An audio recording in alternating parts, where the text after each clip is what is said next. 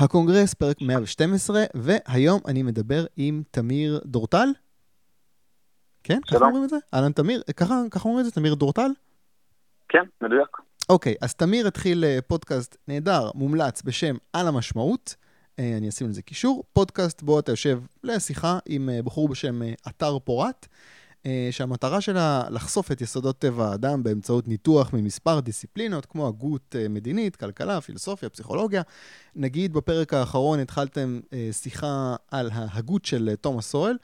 אני מודה שלא הכרתי את הרעיונות שלו, יש לו דרך מעניינת לאפיין את מה שאנחנו תופסים בדרך כלל כימין ושמאל, אז הוא משתמש בהגדרה של השקפה גדורה והשקפה לא גדורה.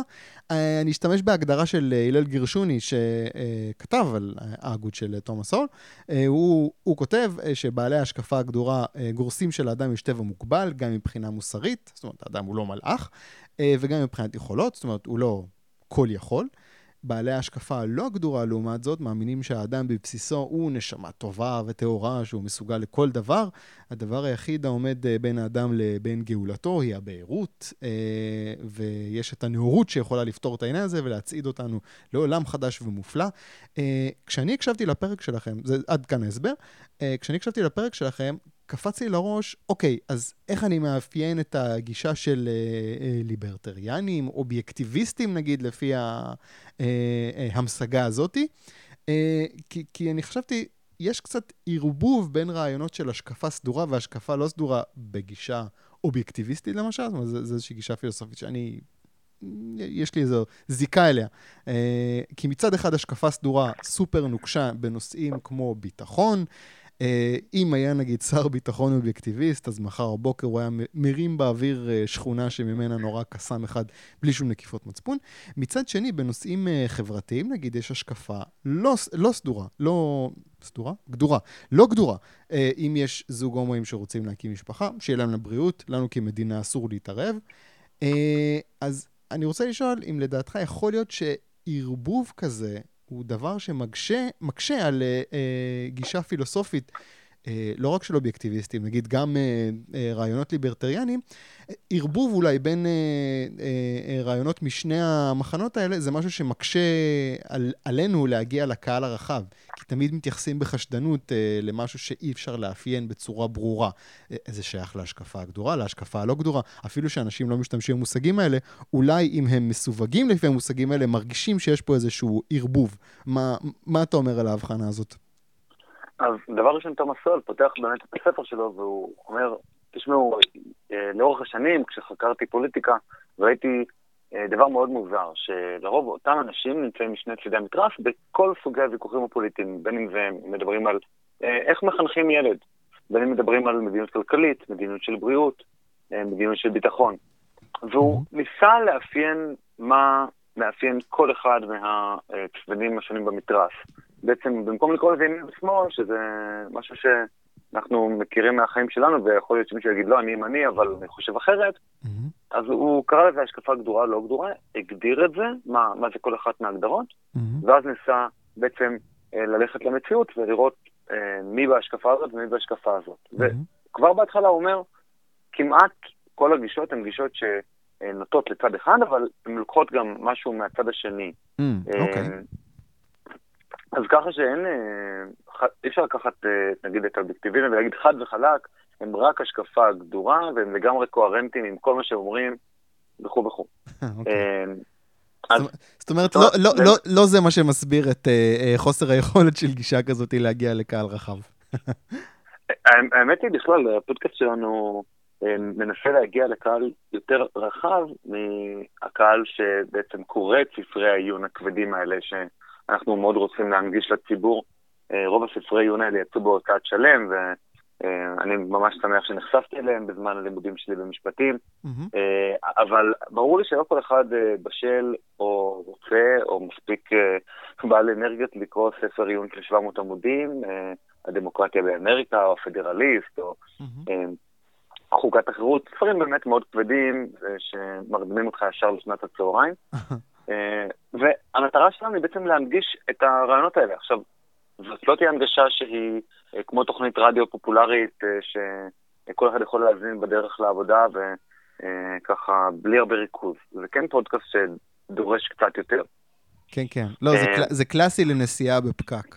זאת אומרת, אתה יושב, אתה מקשיב. אבל, כן, אבל רק בפקק. זהו, עכשיו, לשאלתך לגבי ההשקפה הגדורה והלא גדורה, אז באמת שר ביטחון שמאמין בהשקפה הגדורה, כלומר שטבע האדם הוא רע מנעוריו, כלומר, אדם הוא אנושי, הוא לא איזה מלאך, אמ, יגיד, בסופו של דבר מה שעובד על אנשים זה תמריצים, ובגלל שתמריצים עובדים, אז הפצצה של שכונה בעזה היא הדבר הרציונלי לעשות. אמ, מצד שני, מבחינת אה, המדיניות הראויה לגבי אה, הומואים שרוצים להקים משפחה, אז אה, שוב, פה הדעות חלוקות. לא בדיוק, סול לא בדיוק כותב לגבי להט"בים בספר שלו, הספר הוא משנת 87. חשוב לזכור שכל המהפכה עם הלהט"בים, משהו באמת מה-10-15 שנים האחרונות, שזה באמת עלה לתודעה. גם רואים את זה בסקרי דעת קהל מארצות הברית, שהמאבחן הכי חשוב לגבי אם אתה בעד או נגד, זה הגיל, ולא ההשקפה הפוליטית. זאת אומרת, שמרנים צעירים הם בעד להט"בים, שמרנים מבוגרים ודמוקרטים מבוגרים, כלומר מעל גיל 50, הם נגד. זה משהו מאוד מוזר שאנחנו לא חושבים עליו, אבל המהפכה הזאת עם הלהט"בים קרתה כל כך מהר, וכל כך מהר השתלטה על השיח הציבורי, שבעצם זה מה שמאפיין יותר מאשר כל דבר אחר. עכשיו, את זה, את זה סול לא יכל אה, לחזות, ואנחנו רואים ש... טמפרמנט של, של גיל, הוא משפיע הרבה מאוד. אוקיי. Okay. אני יכול לספר לך, אני לדוגמה טיילתי בדרגה פעם ראשונה כשהייתי בן 18, וטיילתי עוד כמה פעמים סביב הגיל הזה, ועכשיו טיילתי שוב כשאני בן 32. והתחושת פחד, או התחושת אה, כמה המסלול הזה מסוכן, ומסלול עם חבלים וסנפלינג, ויתדות כאלה שהם חצי שבורים, ותחזוקה מאוד אה, גרועה של... איזה מסלול? איזה מסלול? הדרג'ה, נחל דרגות בים המלח, מאוד מומלץ. אוקיי. Okay. אבל, בגיל, אבל מהפרספקטיבה שלי של הגיל של 32, שאני לא איזה חטיא אב, וואלה, מסלול מסוכן. בגיל 18 לא חוויתי את זה ככה. אז הרבה פעמים אה, גיל עושה את ההבדל יותר מאשר השקפה פוליטית. אוקיי. Okay. Uh, אני רוצה רגע ניקח צעד אחורה. Uh, תספר לי קצת עליכם, אתם, אתה ואתר uh, מנהלים שיחות עומק באמת עם הרבה ידע. אתם שניכם אקדמאים? אמ, אנחנו שנינו אקדמאים, אני עורך דין, כן. אה, אני עוסק עכשיו אה, בהוראה, אני גם מורה לאזרחות, גם עוסק אה, בעריכת דין כפרילנס, פחות מתחבר לשבת תשע עד שבע בעריכת דין ולנעשה אחוזים. זה אתר לומד כרגע פק"ם, ובעצם היוזמה התחילה להתפתח... מה הוא לומד? פק"ם? פק"ם, אה, כן, פילוסופיה, כלכלה ומדעי המדינה באוניברסיטה העברית. למי שברנג'ה מכיר את זה בראשי תיבות. אוקיי. אה, אז חש... בהתחלה זה התחיל כיוזמה של תא שנקרא אדם סמית באוניברסיטה העברית, זה תא שבעצם אה, קיים בכל רחבי העולם, יש תאים כאלה שדוגלים ברעיונות של אדם סמית ומחנכים אליהם. אה, בקצרה, ככה אני מניח שדיברתם על זה כבר בפרקים בפודקאסט, על שוק חופשי, על היד הנעלמה, mm-hmm. על התמחות, אלה הדברים שאדם סמית בעיקר דיבר עליהם. Mm-hmm. כמובן הוא גם כתב ספר על מוסר. ובעצם אה, חבורה של אה, חבר'ה מתא אדם סמית, אה, היה רעיון לעשות פודקאסט, והרעיון הזה התחיל להתגלגל. בסופו של דבר אנחנו היום עצמאים, בלי שום קשר לתא, אבל עם תמיכה מאוד גדולה שלו, mm-hmm. וגם עם רצון באמת להתחבר עם כמה שיותר גופים שפועלים בזירה הליברלית, שמרנית, פורום קהלת, קרן תקווה, שלל הארגונים האלה, שבעצם מנסים בדרך כזאת ואחרת להפיץ את הרעיונות שאני חושב שנינו מאמינים בהם. כן, כן. אה, בוא, בוא תספר לי רגע מה יהיה בפרקים הבאים. אני שואל, כי אני מאוד התלהבתי בפרק השלישי. אגב, גם הפרק הראשון, דיברתם שם על מקיאוולי, זה היה, זה היה מרתק, אה, אבל הרגשתי שהיה שם איזושהי סגירה, ובפרק של אה, תומאס אוהל, אז אמרתי, רגע, אתם רק הנחתם כאילו את היסודות, רק סיפרתם על הרעיונות. לא, מאוד אהבתי בפרק הראשון, אני לא זוכר אם זה היה בראשון או השני, חיברתם את הרעיונות למציאות שלנו, לדברים שכולנו מכירים. אה, אתם תמשיכו להתעסק בהשקפה של סול בפרק הבא, בפרקים הבאים? אז כן, בעצם אה, אני ככה אתן קצת הקדמה לפרקים שהקלטנו עד עכשיו, כמובן שעוד לא שחררנו אותם, אנחנו משתדלים לשחרר באופן אה, קבוע כדי שהפודקאסט אה, בעצם יהיה משהו שאפשר לסמוך עליו, שכל כמה... אך, היתרונות, היתרונות, אתה מבין, אני כל הזמן מתעסק באקטואליה, אז אין דבר כזה להקליט כמה פרקים מראש. אתם יכולים עכשיו להקליט עונה שלמה ולשחרר ככה בצורה מדודה. אוקיי, תספר, תספר. כן. אה, אז הפרק הראשון בעצם עוסק במקיאוולי, במי מקיאוולי היה בוחר, והרעיון הוא לבוא ולשאול את השאלה למה הפוליטיקאים שלנו הם לא האנשים הכי, נקרא לזה, מוסריים בעולם, מדוע לא הם צריכים להיות חברים שלהם, מלבד לעשות איתם סלפי, אבל כאילו הם לא בדיוק האנשים ש... אנחנו מרגישים שהם אנשים הכי מוסריים, הכי הוגנים, שעומדים במילה שלהם. כל התכונות הטובות שהיית מגדיר לגבי אדם פרטי, mm-hmm. אתה פחות רואה אותם אצל פוליטיקאים. כן. את זה ניתחנו דרך מקיאוולי, שגם הוא מדבר על מה הנסיך צריך לעשות בשביל שמדינתו תשרוד, מדינתו תשגשג, והוא אומר את אותם דברים. אז uh, זה בפרק הראשון. הפרק השני על תיאוריית הבחירה הציבורית, בעצם, uh, שזו תיאוריה שבאה מתחום חקר הכלכלה, והיא עוסקת בניתוח של התמריצים שחלים על הבוחרים, שאין להם תמריץ להשקיע ולהשיג את המידע mm-hmm. הדרוש בשביל, להשקיע, בשביל להצביע הצבעה רציונלית, mm-hmm. בפוליטיקאים, מדוע הם אה, תמיד אה, יבטיחו משהו אחד ויעשו משהו שני, ובבירוקרטים, שתמיד יעדיפו לפתור עוד סודוקו מאשר לענות למייל המאה ואחד שיש להם בטבע. אה, הפרק השלישי והרביעי על תומאס סואל, אלימות בין השקפות, ספרו באמת המעולה שמהווה מבוא לפילוסופיה פוליטית בעיניי הכי טוב שיש. ובפרק החמישי, אתר לא ראיינותי, אבל הם דיברו על ניטשה. ובפרק השישי, אה, שוב, אה, זה היה אתר ואני, ודיברנו על אה, לאומיות מול תפיסה אוניברסלית. נגענו שם גם בפרק הזה הרבה ביהדות, ומה יש ליהדות ללמד אותנו על לאומיות, ומאיפה כל הרעיון הזה בכלל בא. האם מהתנ"ך, האם מהמאה ה-19, מאביב העמים, אז ככה פרק מאוד מעניין. הפרקים הבאים אנחנו נראיין כנראה, זה כבר כמעט סגור, את uh, כל מיני אנשים מפורום קהלת, uh, ריקי ממן, uh, אברום תומר, יוני סורוצקין, סורוצ'קין, mm-hmm. בלונדי, mm-hmm. על כל מיני מחקרים של הפורום, גם על מדיניות בתחום החינוך, שבזה ריקי ואברום עוסקים בזה, mm-hmm. גם על ארגוני עובדים, הסתדרות, שיש להחריב אותה לשיטתו של בלונדי. כן, לא רק לשיטתו. כן. זהו. אוקיי. אז ככה, והקונספט באופן כללי זה... לגעת גם בהוגים, לא רק להתעסק בדברים אקטואליים שהם כרגע אה, סופר מעניינים, mm-hmm. אלא באמת לקשר את זה לעקרונות שעומדות אה, בבסיס השיטה. אוקיי, אוקיי, סבבה. אז, אז עוד פעם, מאוד ממליץ על הפודקאסט, אני, אני אשים קישור. בוא נדבר קצת עליך. בין העיסוקים שלך אתה גם מלמד אזרחות, אתה מגיש תלמידים לבגרות. בוא נדבר רגע על העניין של איכות מורים. ובאופן ספציפי, תמריצים שונים שמופעלים על מורים. אה, אני רוצה שתספר לי על התמריצים האלה, מהנקודת מבט שלך. Okay. אוקיי. אז uh, באמת אני נכנס לתחום החינוך, אחרי שעסקתי בעריכת דין uh, uh, זמן מה, mm-hmm. וככה, גם היה מאוד חשוב לי להחדיר uh, ולהכניס רעיונות, uh, רעיונות שמרניים, רעיונות uh, שבא, שבאים uh, לאו דווקא מהפוליטיקה הישראלית, אלא uh, הרבה פעמים מחו"ל, מהחוקה האמריקאית.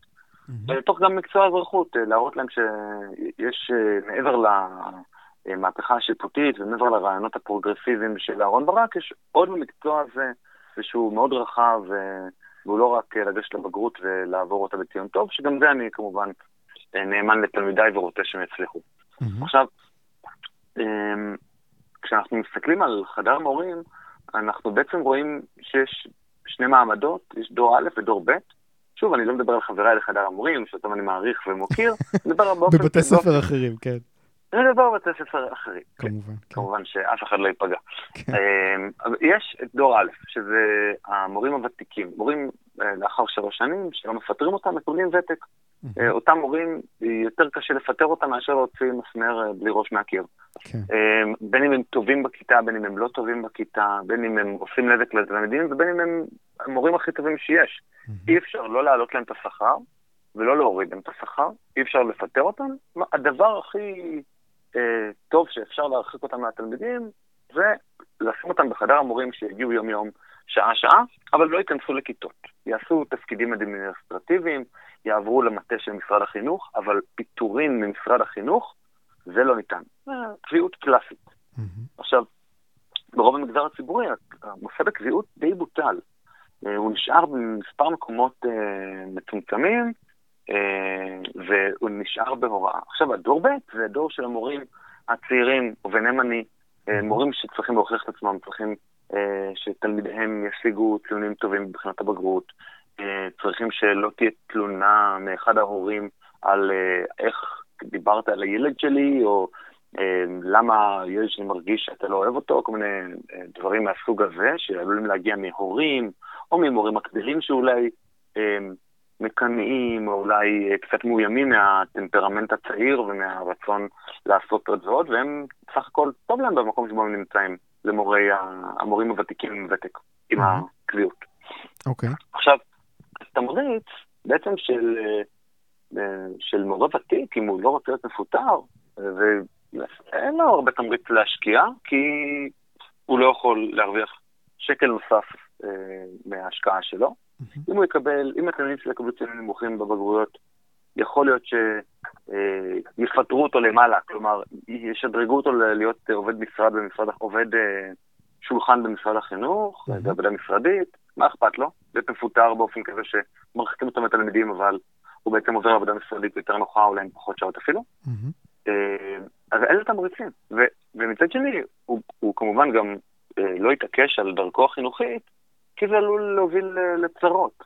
אני יכול לומר מניסיון אישי שלי שיש מקרים עם תלמידים שהם מאוד קרובים לאלימות, כלומר שהתלמיד מאיים באופן שהוא מאוד קרוב לאלימות פיזית מצד התלמיד כלפי המורה. Mm-hmm. אם המורה ייגע נגיעה אחת קטנה בתלמיד, הוא מפוטר, אפילו לא יעזור אם יש לו קביעות, תוגש תלונה במשטרה, יהיה דברים מאוד לא נעימים. לעומת mm-hmm. זאת, אם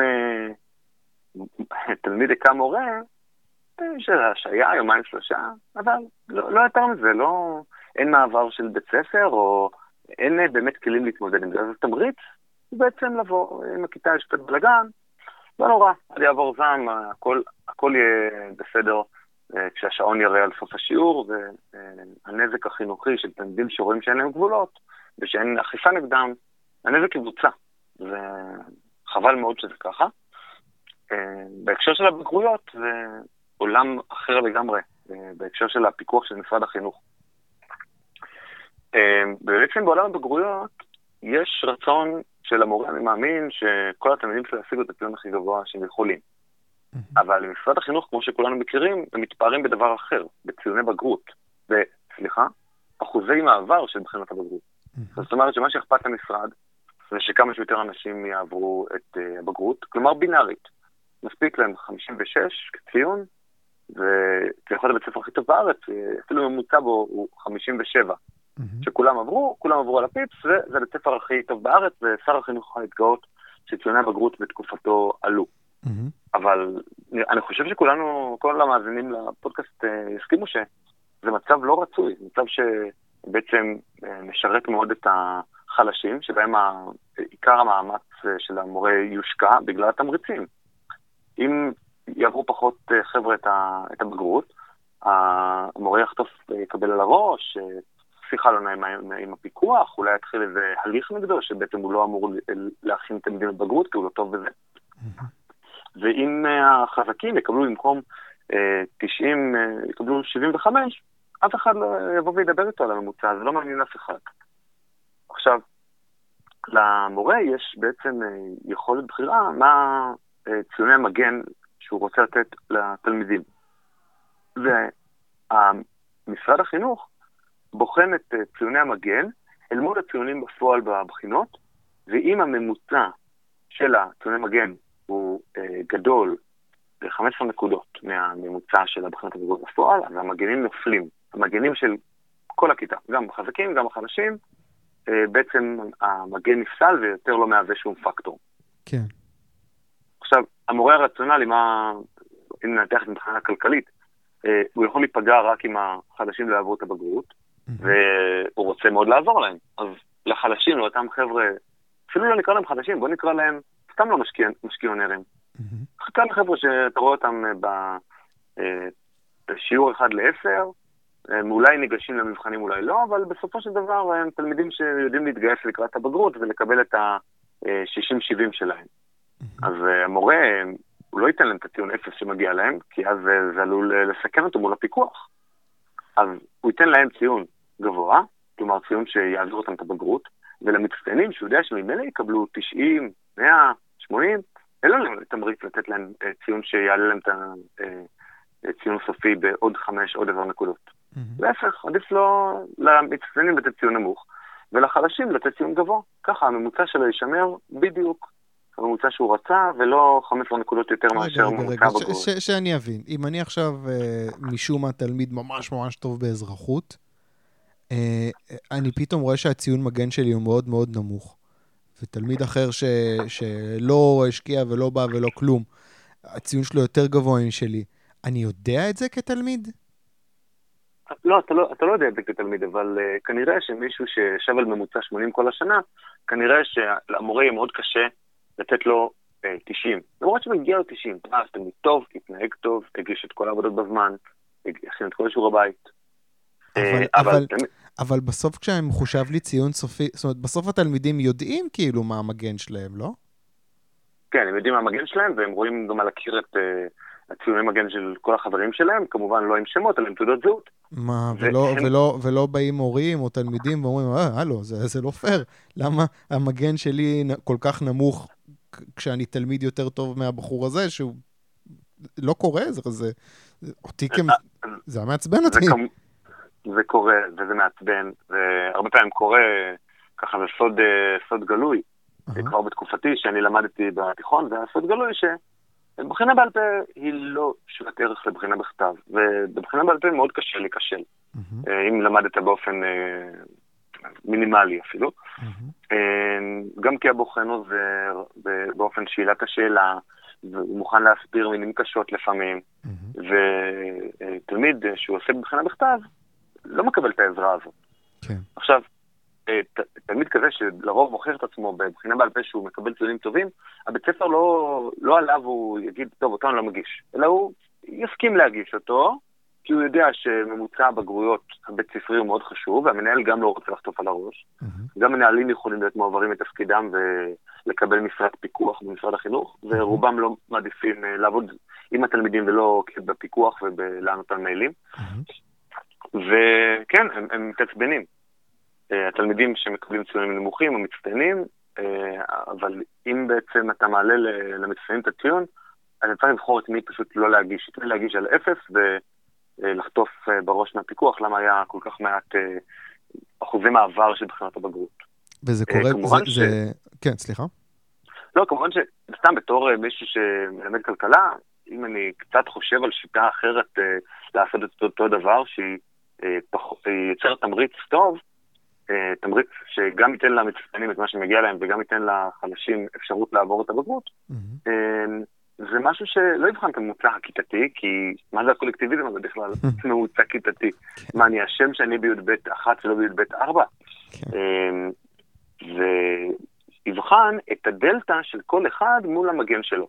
ואם הדלתא המצטבר של כל הכיתה הוא נגיד 200 נקודות הפרש בין הציון מגן לבין ה... אה, ציון בגרות בפועל, אז תפסול את המגנים. מדובר פה במורה שפשוט אה, לא יודע להעריך נכון, הוא לא יודע אה, לתת ציונים נכון. זה, זה מראה באמת משהו על המורה ולא משהו על הכיתה ולא משהו על, אה, על כלום. וככה גם המצטיינים יוכלו לקבל ציון שהוא אה, ראוי, שהם ראויים לו, וגם החלשים יקבלו ציון שהם ראויים לו, שאת כולם הוא מעלה בכמה נקודות, אבל הוא לא כזה קולקטיביסטי. כן, טוב, זה נשמע הגיוני, ולכן אין שום סיכוי ש, שזה יקרה. אה, אגב, זה קורה, זה, זה, קורה, זה קורה בעוד מקצועות, או שרק באזרחות? כאילו, העניין הזה של לא, אה, משחקים עם מגן. מדובר פה בכל המקצועות, ו... כן. עכשיו, בכלל הגישה של, של משרד החינוך של לקבל תעודת בגרות, כאילו, מה, מה זה אומר? מה, מה אתה משדר פה לתלמידים? שמספיק שיש לך מוגבר אחד של חמש יחידות באיזה מקצוע מקושקש שאפשר ללמוד שלושה ימים לפני, ואתה, אה, ועשית את כל שאר הנקודות חובה ואתה זכאי לתעודת בגרות, זה אומר משהו, זה תמריץ גם לחזקים להגיד למה שאני אעשה ארבעה מוגברים, מה זה ייתן לי באוניברסיטה? Hmm. כלום. זה עדיף שאני אעשה פסיכומטרי טוב, אני אשקיע פסיכומטרי. אוקיי, אני... אה, אה, זה נושא גדול ורחב ומעצבן. אני רוצה לשאול אותך אבל משהו אחרון לגביו. Uh, אני מניח שהידיים שלך כמורה כבולות ללמד חומר מסוים בגישה מסוימת, שאולי לא מסתדר לך כל כך עם מה שאתה ספציפית מאמין בו.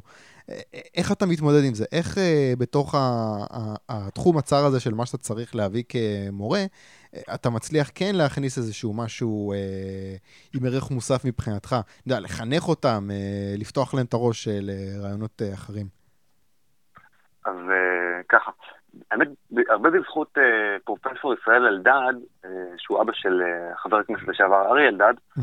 אה, יש לו בג"ץ מאוד מעניין, אה, שהוא הגיש כנגד אה, בן גוריון. אה, כן, והוא, והוא ניצח אותו, גם בבג"ץ הזה. בעצם אה, בן גוריון לא, לא נתן אה, אישור כשר הביטחון, או יותר נכון, אסר על משרד החינוך, אה, לתת משרת הוראה לישראל אלדד. למה? כי הוא מחנך תלמידים ללכת נגד פקודות צה"ל או משהו בסגנון הזה, יש שם איזה עניין פוליטי, mm-hmm. שפשוט בן גוריון לא אהב יותר מדי את לוחמי המחתרות האחרות שהם לא הגנה.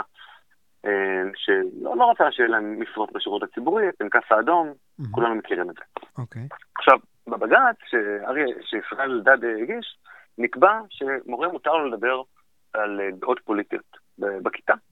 ושלכן צריך להעסיק אותו, כי גם אם הוא מעודד דברים, כל מיני עמדות לא מקובלות על השלטון, עדיין מבחינה ליברלית למורה מותר להגיד את דעתו. עכשיו, זה נותן למורים שמכירים את הבג"ץ הזה, אני חושב שאני יחידי, איזשהו, ככה יכולת באמת לבוא אה, לדבר על עניינים אקטואליים, עניינים אה, פוליטיים אה, בכיתה, כמובן תוך השארת עיקר הדיון לתלמידים ולא הטפה, כמו שאנחנו הרבה פעמים שומעים, שמגיעה משמאל, שבא באמת לעשות אינדוקטרינציה.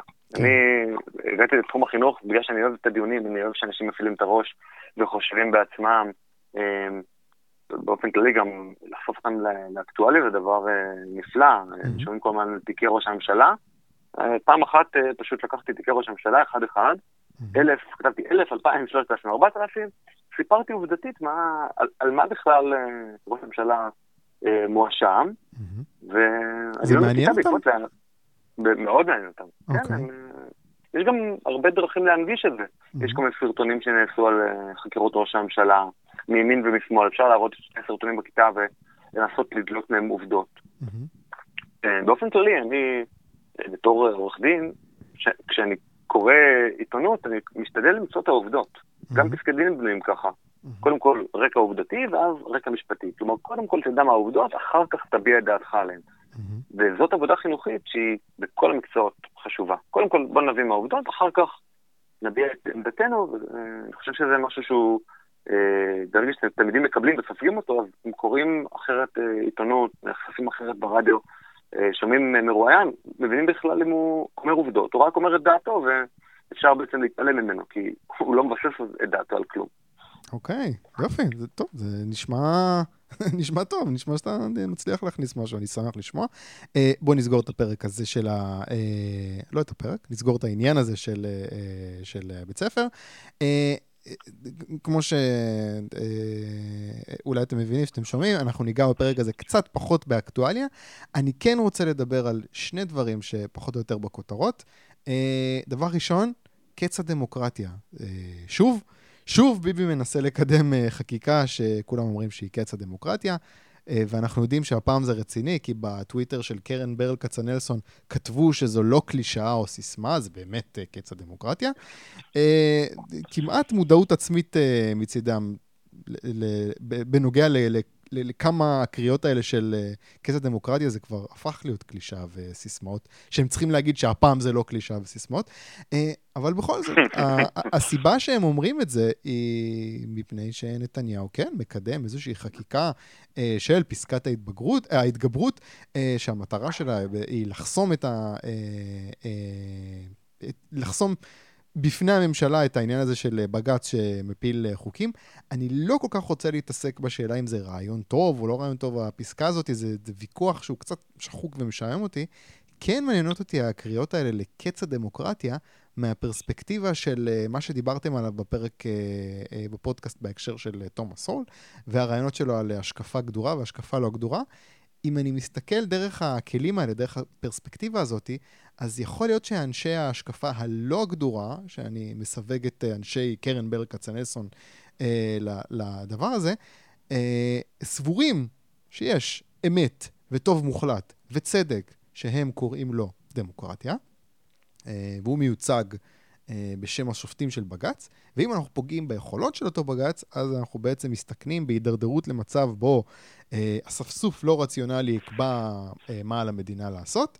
אה, מה שמעניין אותי זה שאנשי ההשקפה הלא גדורה אה, לא מדברים במושגים של חיפוש אחר אמת אחת אוניברסלית, נכונה תמיד מעבר לתרבויות, אה, כמו שהבנתי שאנשי השקפה לא גדורה תופסים. הם משתמשים במושג דמוקרטיה, אולי כדי להסתיר את הכוונה שלהם להחליט בשביל כולנו. אולי כי אנחנו חיים קצת בעידן פוסט-מודרני, שאסור לך להגיד דברים כמו, אני בעד האמת האחת המוחלטת, אבל אתה כן רוצה להגיד משהו בשם איזושהי אמת אוניברסלית. מה אתה אומר, ההמשגה הזאת של תומאס סול רלוונטית לסיטואציה הזאת של אה, אנשי קץ הדמוקרטיה?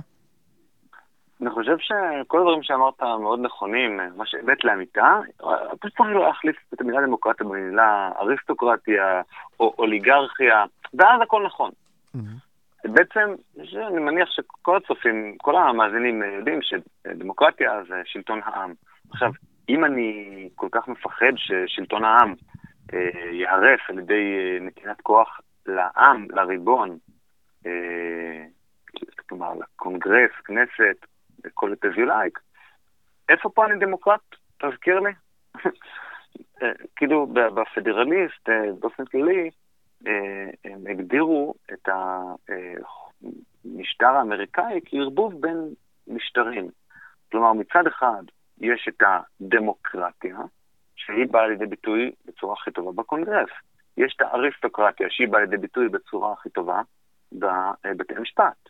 שבתי המשפט הם גוף אריסטוקרטי במהות שלו, אנשים שלמדו ויודעי ספר אה, ויודעים להתנסח, ולרוב הם מבוגרים, זה משהו שמאוד מאפיין משטר אה, אריסטוקרטי. שלטון החכמים, השלטון של אה, אפלטון שהוא הציע בפוליטיה שלו. Mm-hmm. ומצד שלישי, המשטר האמריקאי הוא גם מונרכי. כלומר, לנשיא יש שם סמכויות מאוד גדולות אה, לעשות אה, הרבה מאוד דברים, כולל אה, תפילה של החקיקה של, של הדמוקרטיה, של, אה, של הקונגרס. הוא יכול בחתימה אחת להטיל וטו, mm-hmm. או לחתום על צו נשיאותי, מה שבישראל לא יעלה על הדעת. ראש ממשלה לא יכול לא לפסול חקיקה ראשית של הכנסת, והוא לא יכול לחתום על צו ראש הממשלה בקשר לכל מיני דברים כאלה ואחרים. Mm-hmm.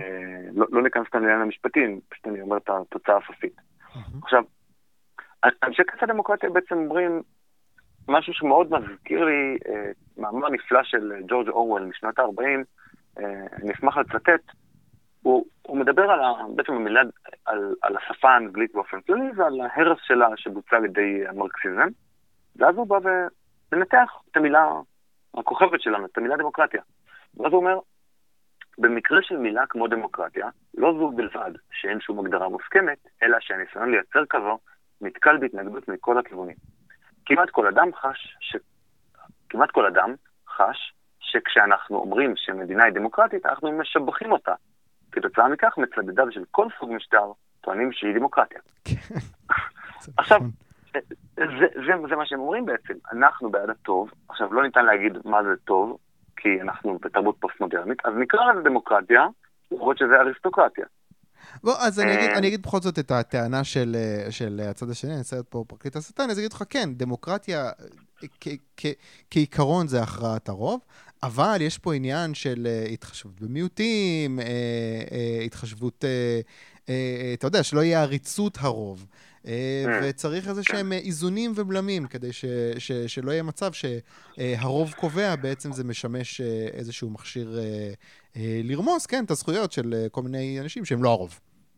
אז מה תגיד על זה? אני כמובן מסכים לכל מילה ומילה. Mm-hmm. עכשיו השאלה היא מה המכשיר הכי נכון להגביל את כוחו של הרוב. האם המכשיר הכי נכון להגביל את כוחו של הרוב היא באמצעות אנשים אה, יודעי ספר מאוד נאורים, שגרים בדיוק באותו רחוב, בדיוק באותה שכונה, וכולם מצביעים למפלגות מכיוון אחד של המפה הפוליטית שהוא לא ימין, או בדרך אחרת. עכשיו, למזלנו, יש, אנחנו כבר במאות שנים של משטרים דמוקרטיים, באופן מצטבר אפשר ללמוד מהמון משטרים, mm-hmm. ולראות איך הם מגבילים את כוחו של הרוב. כבר אלכסיס טוקוויל בספרו הדמוקרטיה באמריקה מדבר על עריצות הרוב, הוא טבע את המושג הזה, והוא לא בדיוק מהצד השמאלי של המפה הפוליטית. Mm-hmm. והצעה אחת שיכולה להיות הצעה נפלאה, במידה ובית המחוקקים שלנו חזק מדי, בואו בוא, בוא באמת נגביל אותו. וכליברל שנינו רוצים כמובן להגביל את כוחו של, ה, כוחו של העם, או כוחו של הרוב, או כוחו של, של המחוקק לעשות דברים שיפגעו לנו בחירות, mm-hmm. וכל חוק פוגע בחירות, חוץ מביטול חוקים, mm-hmm. ואפשר ליצור עוד בית מחוקקים. עוד בית מחוקקים, שרק אם חוק יעבור בשני בתי מחוקקים, אז החוק הזה יקבל תוקף, כמו בארצות הברית, mm. וכמו בעוד הרבה מאוד מדינות, שיש אה, בית מחוקקים עליון, בית מחוקקים אה, תחתון, לאחד מהם יש גם סמכות לחקור נשיא, או לחקור, או לעשות שימוע לשופטים בבית המשפט העליון והסנאט. Mm-hmm. ולשני הוא יותר עממי, בכלל, מדובר על זה ב... במחשבה פוליטית, שככל שבית הנבחרים מכיל יותר נבחרים, אה, כלומר, כמו בית הנבחרים האמריקאי, הקונגרס שמכיל מאות, אה, אה, מאות נבחרי ציבור, mm-hmm. אז הוא יותר פופוליסטי, יותר מתלהם, הוא יותר באווירה של המון, אבל ככל שבית הנבחרים הוא יותר קטן, יש שם אווירה יותר אה, אה, אריסטוקרטית, אווירה יותר אה, דיון לגופו של עניין, אה, ובאמת אה, הסנאט הוא אה, 100 נבחרי ציבור. Mm-hmm. והקונגרס הוא הרבה יותר גדול. כן. מי שראה את הנאום של ביבי בפני המושב המשותף, ראה שם מאות מאות אנשים. כן. אה, עכשיו, זה דרך אחת להגביל את כוחו של הרוב, שכמובן היא דרך מבורכת, הלוואי שיהיה עוד אה, בית נבחרים, למרות שאין לזה שום התכנות פוליטית. למה שמישהו יגביל, למה שהמחוקקים יגבילו את עצמם? נכון. בלי, בלי משבר, ככה לימד אותנו מקיאוולי, שצריך משבר כדי לעשות שינויים גדולים. אמ, ואפשר גם לעשות, אה, לתת הרבה יותר כוח לרשויות המקומיות. בארצות הברית יש נגיד שלוש דרגות של אה, שלטון, או שלוש דרגות של, אה, אה, של נבחרי ציבור, יש את הדרג הפדרלי, מתחת יש את המדינה, ומתחת יש את השלטון המקומי. וההגדרה היא, פחות או יותר באופן כללי, כזאת שנותנת את מירב הכוח לשלטון המקומי, פחות כוח למדינה, ורק העניינים השיעוריים, כלומר, מה שלא נוגע גם למדינה וגם לשלטון המקומי, הוא בסמכות הסנאט, כמו ביטחון לאומי נגיד. Mm-hmm. כמובן שמאז שהחוקה נוסחה ב, אה, במאה ה-18, בסוף המאה ה-18, אה, הרבה שנים עברו, והשלטון הפדרלי לקח על עצמו עוד ועוד סמכויות שבכלל לא, לא קשורות אליו, כמו לדוגמה בריאות. אנשים יכולים או בעצמם לדאוג לבריאות, mm-hmm. ואם לא, אז העיר אולי יכולה לעשות ביטוח בריאות לאותה עיר. או המדינה, למה שהשלטון הפדרלי ייקח את זה ויכיל את אותה מערכת בריאות על כל ארצות הברית? כן. אז ככה גם אצלנו. אצלנו אמ, יש קטע מאוד מוזר, שגם כתבתי עליו אה, בזמנו אה, מאמר למידה, על השלטון המקומי. בעצם ראש עיר הוא נבחר ציבור. אנחנו בוחרים אותו בבחירות ישירות. אבל שר הפנים, שהוא לא נבחר ציבור, שהוא יכול להיות ממונה על ידי אה, הכנסת, כלומר הוא לא נבחר ישירות על ידי הציבור, הוא נבחר על ידי הציבור באופן משני, יכול לשלוח מכתב מאוד פשוט ולפטר כל ראש עיר. פשוט עכשיו חולדאי מקבל מכתב מדרעי ומפוטר. יש בישראל שליטה אה, מאוד מאוד חזקה על השלטון המקומי, על ידי השלטון הארצי. עוד ירושה שקיבלנו מהפנקס האדום. כן, אוקיי. טוב, זה... אני מקווה שבפורום קהלת יש איזושהי תוכנית מגירה באמת של, אה, של דברים לעשות אה, ביום שיבוא המשבר הגדול. ביום פקודה.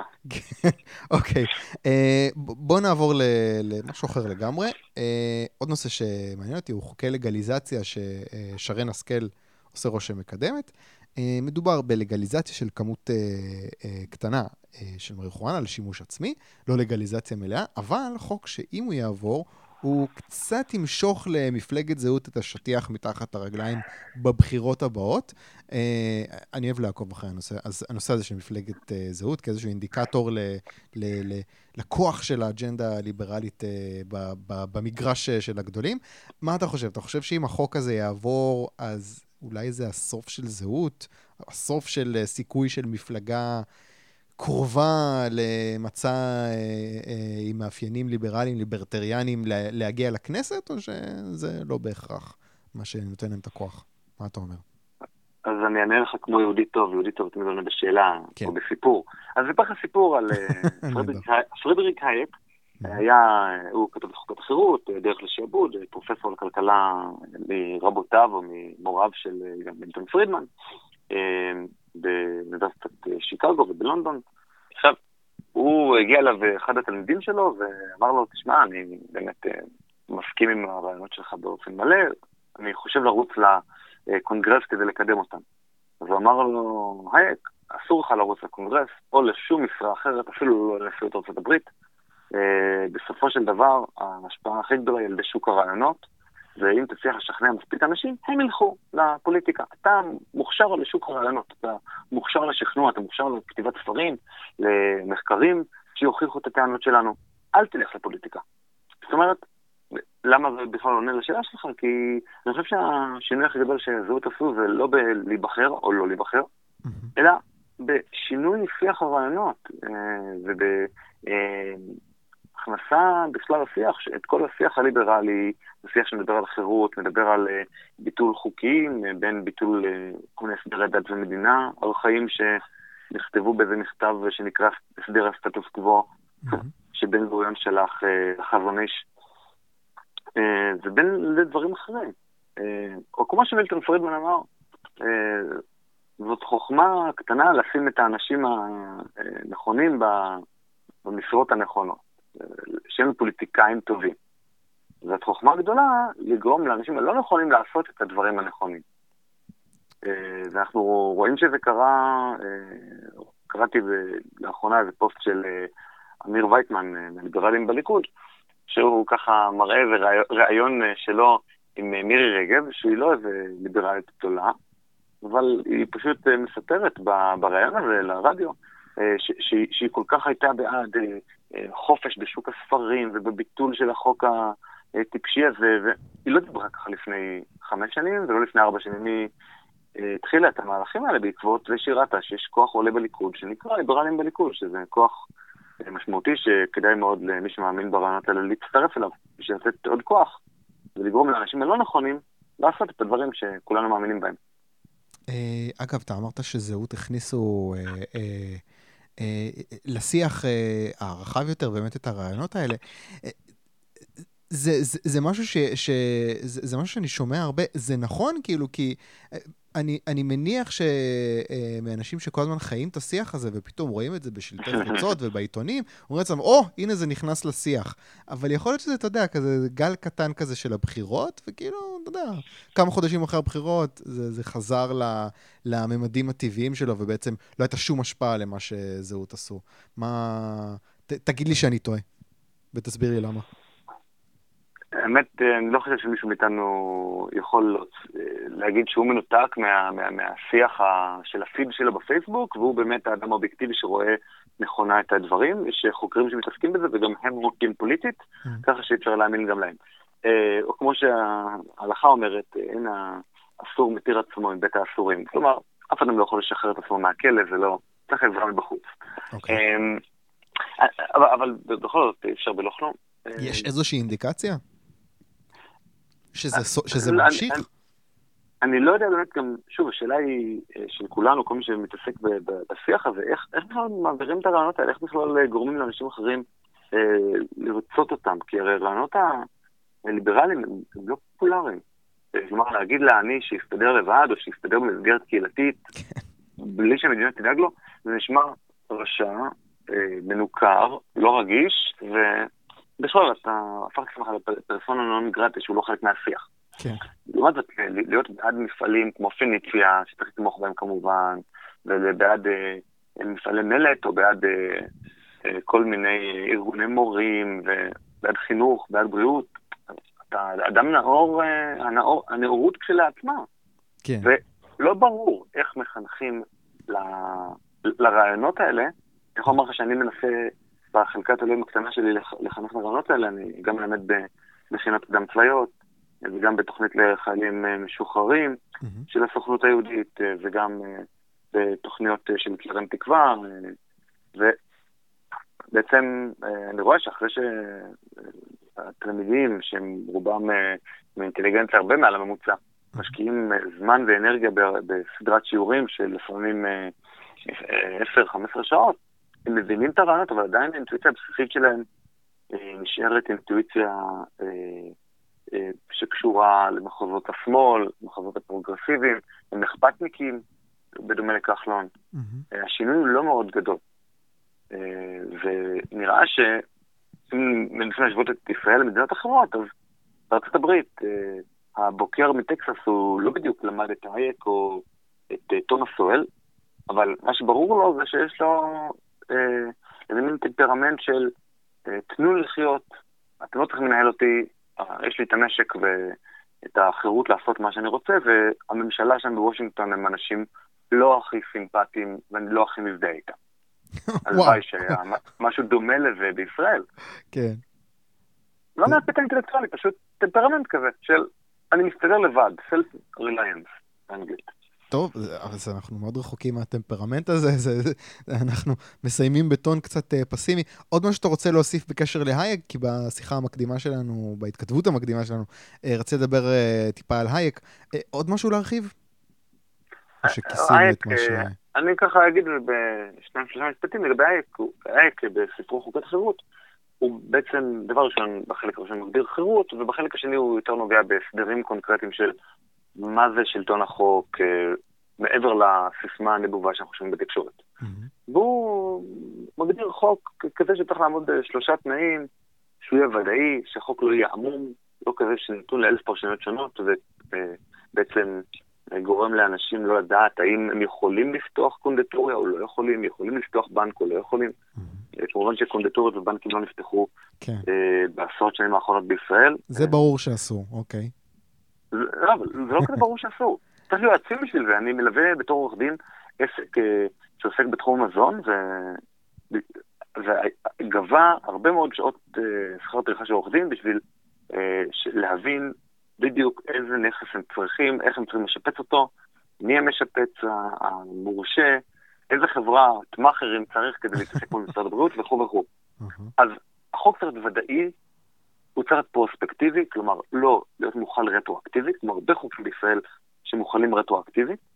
אה, והדבר האחרון צריך להיות מוכל באופן שוויוני. עכשיו, לא כזה שיגרום לתוצאות שוות.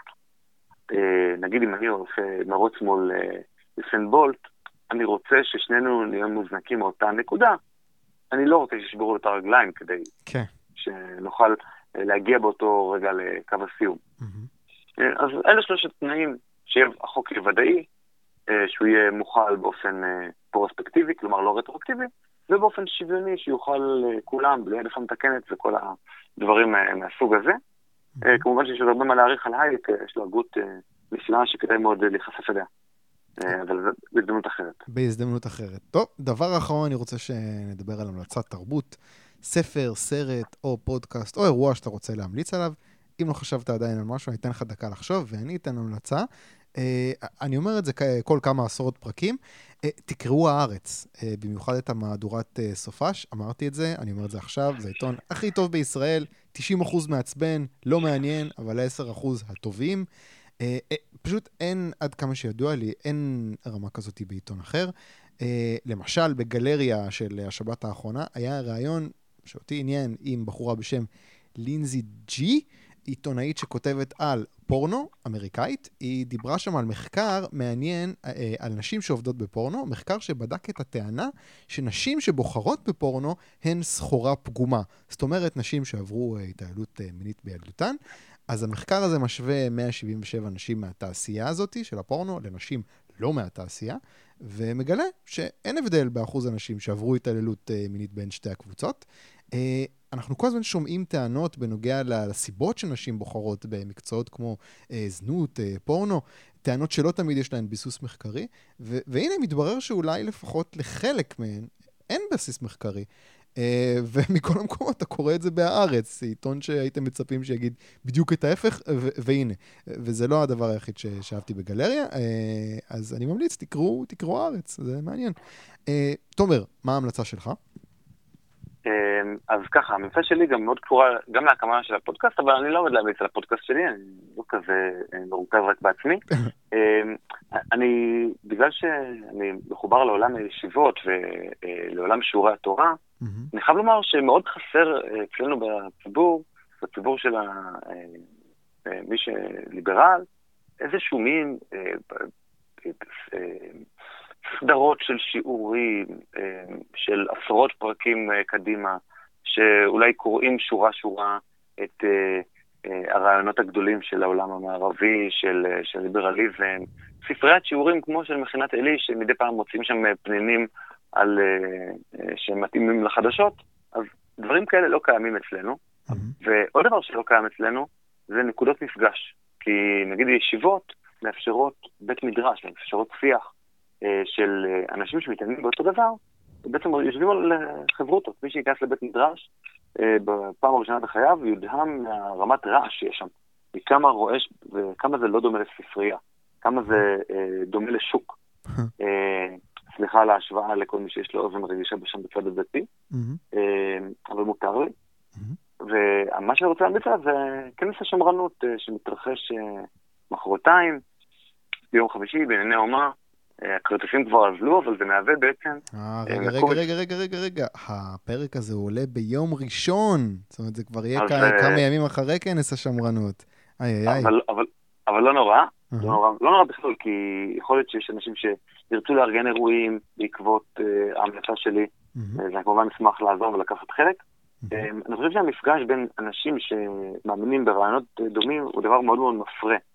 אני נחשפתי לכל ההגות הליברלית דרך ספריית שלם, בהמלצות של, אה, של איזה חבר אה, משוגע שהיה לי, שהיה אחד האורחים במידה, אה, ובעצם עד שלא נפגשתי עם אנשים נוספים שמאמינים באותם רעיונות, לא, לא יכולתי להתפתח ולפתח את הרעיונות האלה ברמה יותר גבוהה.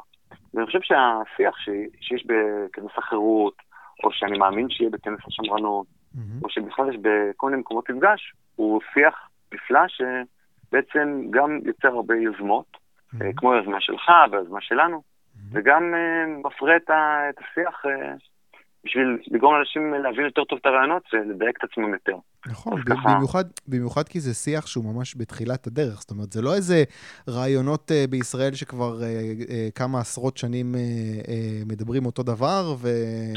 ואתה יודע, יש איזה מין סטגנציה של, של הסתגרות כזאת. לא, להפך, זה ממש, זה, זה ההתחלה, זה המפץ. אז כן, צריך, אני בעד ההתקבצות הזאת.